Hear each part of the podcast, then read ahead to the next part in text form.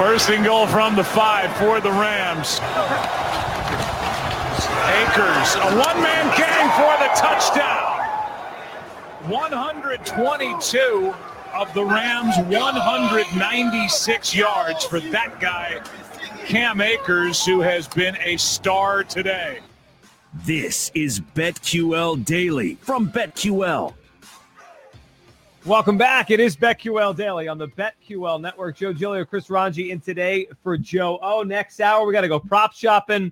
We'll have our lightning bets and, of course, be joined by Audacy NBA insider Ryan McDonough. He's going to be part of the show coming up next hour and uh, talk all about game number six here in the NBA Finals. And uh, Ryan's going to be brought to you by BetQL. BetQL here to help us all make better bets. A real proven analytics. Bet smarter and beat the books. Download the BetQL app or visit BetQL.com today. And we got a fun segment coming up here with some uh, kind of off the wall things that are happening. Uh, just, just, I mean, you could say sports, but just around everywhere. Just some wackiness uh, out there with Chris that I want to touch on. But Chris, first, you heard there the Cam Akers call, Joe Buck from last season. Cam Akers really emerged at the end of the season as, as one of the better running backs in NFL, rookie at a Florida State. Uh, you know, Sean McVay leaned on him late in the season into the playoffs, over 20, t- you know, rushes per game. I'd say from December on, uh, a sneaky bet. Joe and I talked about it last week to maybe lead the NFL in rushing yards, and boom, we just get the news here this morning. He tore his Achilles. He is out for the season. That's a major blow to the Rams. Yeah, that is really bad because I'm not exactly sure who steps in then. Um, that's I, I don't know who's going to get most of the carries they were the fourth favorite to win the Super Bowl. I still I think that's not changed yet as far as uh, the numbers go, as far as the prices go. I don't think anything has changed there as as far as I'm aware. Maybe you um, uh, you know what the numbers were ahead of time. The NFC West West, they are still the favorite in the division at plus 190 along with the 49ers. They have the exact same odds. Uh, the two of them do. I think it changes things a little bit. Here's why if you're going to have an injury at one of those skill positions, I feel like running back is probably the one you want to have happen more than anything else, right? I mean, you can, if it's your quarterback, you're in trouble. Um, if it's your top wide receiver, that's going to be difficult, but you might be able to replace him. You can replace your run game, your running back, and you can find ways to scheme a decent running game as long as you have a good offensive line and as long as you have a good quarterback. So I'm it, it's it's not good. It certainly isn't good. It kind of decreases their margin for error, but I don't know if this is an absolute killer for them. Yeah, I wouldn't say killer either. Uh, you can still find them at 14 to 1. You know, there's not been a, an, an update yet for Super Bowl odds. I don't think it's going to change fundamentally because, like you said, it's a running back and you can kind of scheme the running back in. But I do think it makes a difference from this perspective, Chris. So you look at their depth charts. Darrell Henderson is up next. Xavier Jones after that. You know, McVay's good enough that you would think they'll figure something out. They won't have a bad running game. But like when I thought of the Rams this year, we know the defense is, is legit. They were one of the NFL's best last year. And we know the star power with uh, with Aaron Donald that side of the football.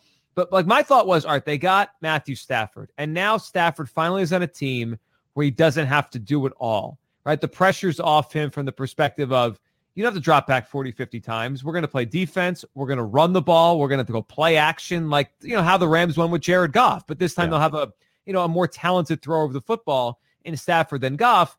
But if that run game is only okay or average, I, I could see them leaning more on the on the pass game because they do have a lot of weapons there. I mean, think about it. They have Cooper Kupp, they have Robert Woods, Van Jefferson last year they drafted, Tutu Atwell this year, the speedster. They signed DeSean Jackson.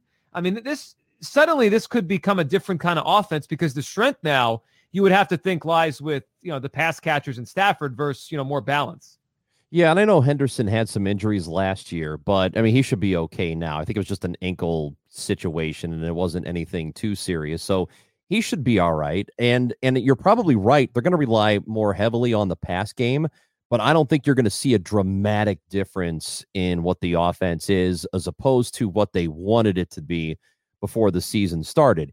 Yeah, maybe there is um, there's not that guy defenses have to worry about so much. You know, I mean, they're they're going to be game planning, of course, um, but they're not going to focus on Akers as much. Well, they're not going to focus on him at all. Um, but they're not going to have to worry about him. Is the point?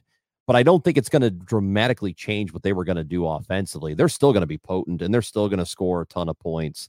It's just they're going to do it a little bit differently. So in in terms of that, and obviously Akers is off the board for the conversation we had earlier, and I don't even think we got to him, uh, the rushing plus receiving yards, but he was on that list of guys we were going to talk about. Um, so clearly, you don't have to worry about that anymore. But as far as the Rams go, they're still going to be really good this year. Um, I don't know if they win the Super Bowl, but they are going to be a very dangerous offense. Yeah, they will. They'll be good, and the defense is still going to be really great with Aaron Donald. So it's a formidable team, but that it's a blow. It's and yeah, especially before we get.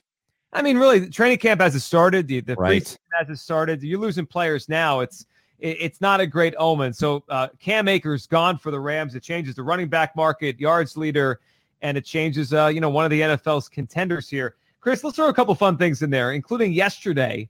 We got the uh, the news that Monday Night Football, in in effect, is changing a little bit here. Not not the actual broadcast, but now there's going to be a second broadcast headlined by Peyton Manning and Eli Manning. I, I guess uh, Peyton calls his uh, production company Omaha Productions, which is a great name. So it's going to be a mega cast, 10 games for the next three seasons on ESPN2.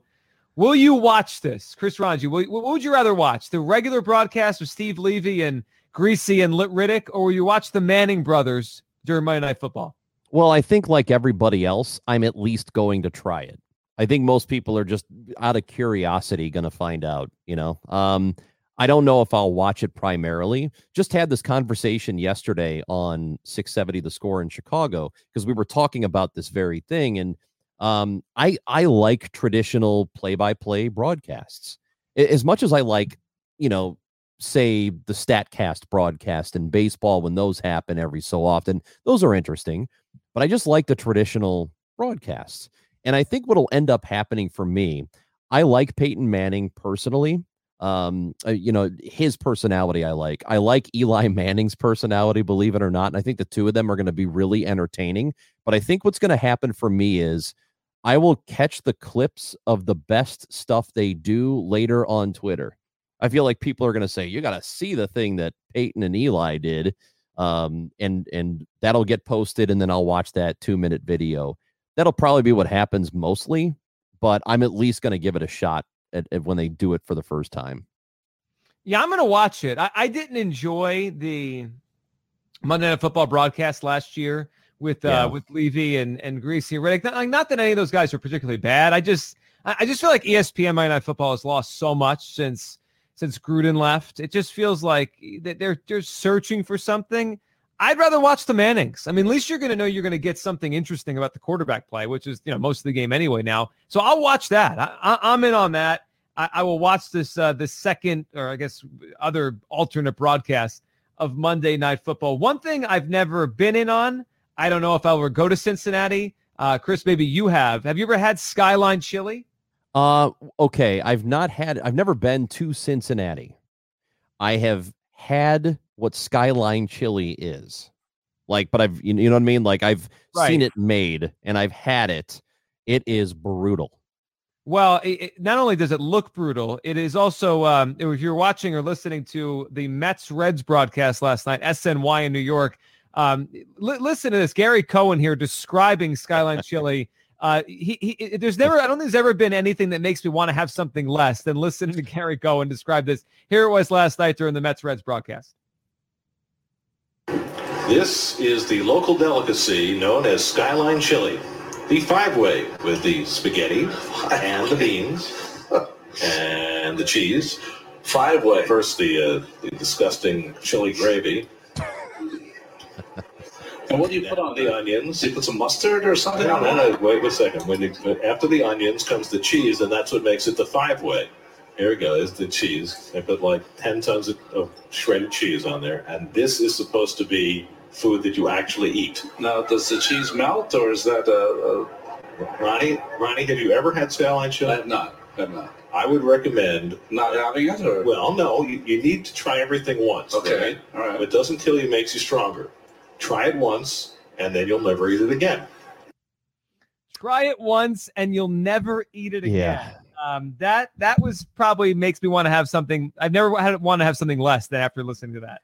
Joe, I live in Well, I'm I'm from the St. Louis area. I, I grew up in the St. Louis area, and there is a style of pizza, a St. Louis style of pizza. It's just a, a thin, very very thin crust with a cheese called Provel, and it's it's kind of a different sort of sauce too that's on top of it. People outside of St. Louis despise it. They think it's the most disgusting thing ever. I am so glad that Skyline Chili exists to take the heat off St. Louis style pizza because that Skyline Chili is terrible. Now, I've never had it in Cincinnati, but I've had that spaghetti with the beans and the chili and the onions and the cheese. I don't get it. It's it is horrific. Joe, if you've never had it, don't have it. There's no point. Your life will not be improved in any meaningful way. So I've never had it. I've never been to Cincinnati. I've never had it, but but I am someone that like you know when I travel places or I you know I go somewhere, I, I do like to try the you know the local flavor, whatever it is, right? If it's a, Mhm. a drink or it's a food or I'll try whatever if I go to a new place. So, so you're saying if I ever uh, find my way to Cincinnati, Chris, you, you you would avoid Skyline Chili at all costs. Yes, that's correct. I, I don't see how it improves anything for you. It's the because all that all that'll end up happening is you'll go back home and tell everybody I wasted a meal in Cincinnati on that. And I, I- I don't even know how, like how much does that cost? Is that like a, a regular I meal, like twelve bucks, thirteen bucks, whatever it is? It seems like it's an overpay from the from what we saw and what we heard last night. Skyline Chili, yeah. I guess um, for any of the everyone listeners out there who like it, we apologize, but we're Yeah, out. sorry, We're yeah. Listen, to each their own, but we're out. On the other side, we got to go prop shopping here. We got a big Major League Baseball slate, K props, home run props, and of course, Game Six NBA Finals tonight. We'll go prop shopping for everything going on in the sporting world. That's next. This is BetQL Daily right here on the BetQL Network.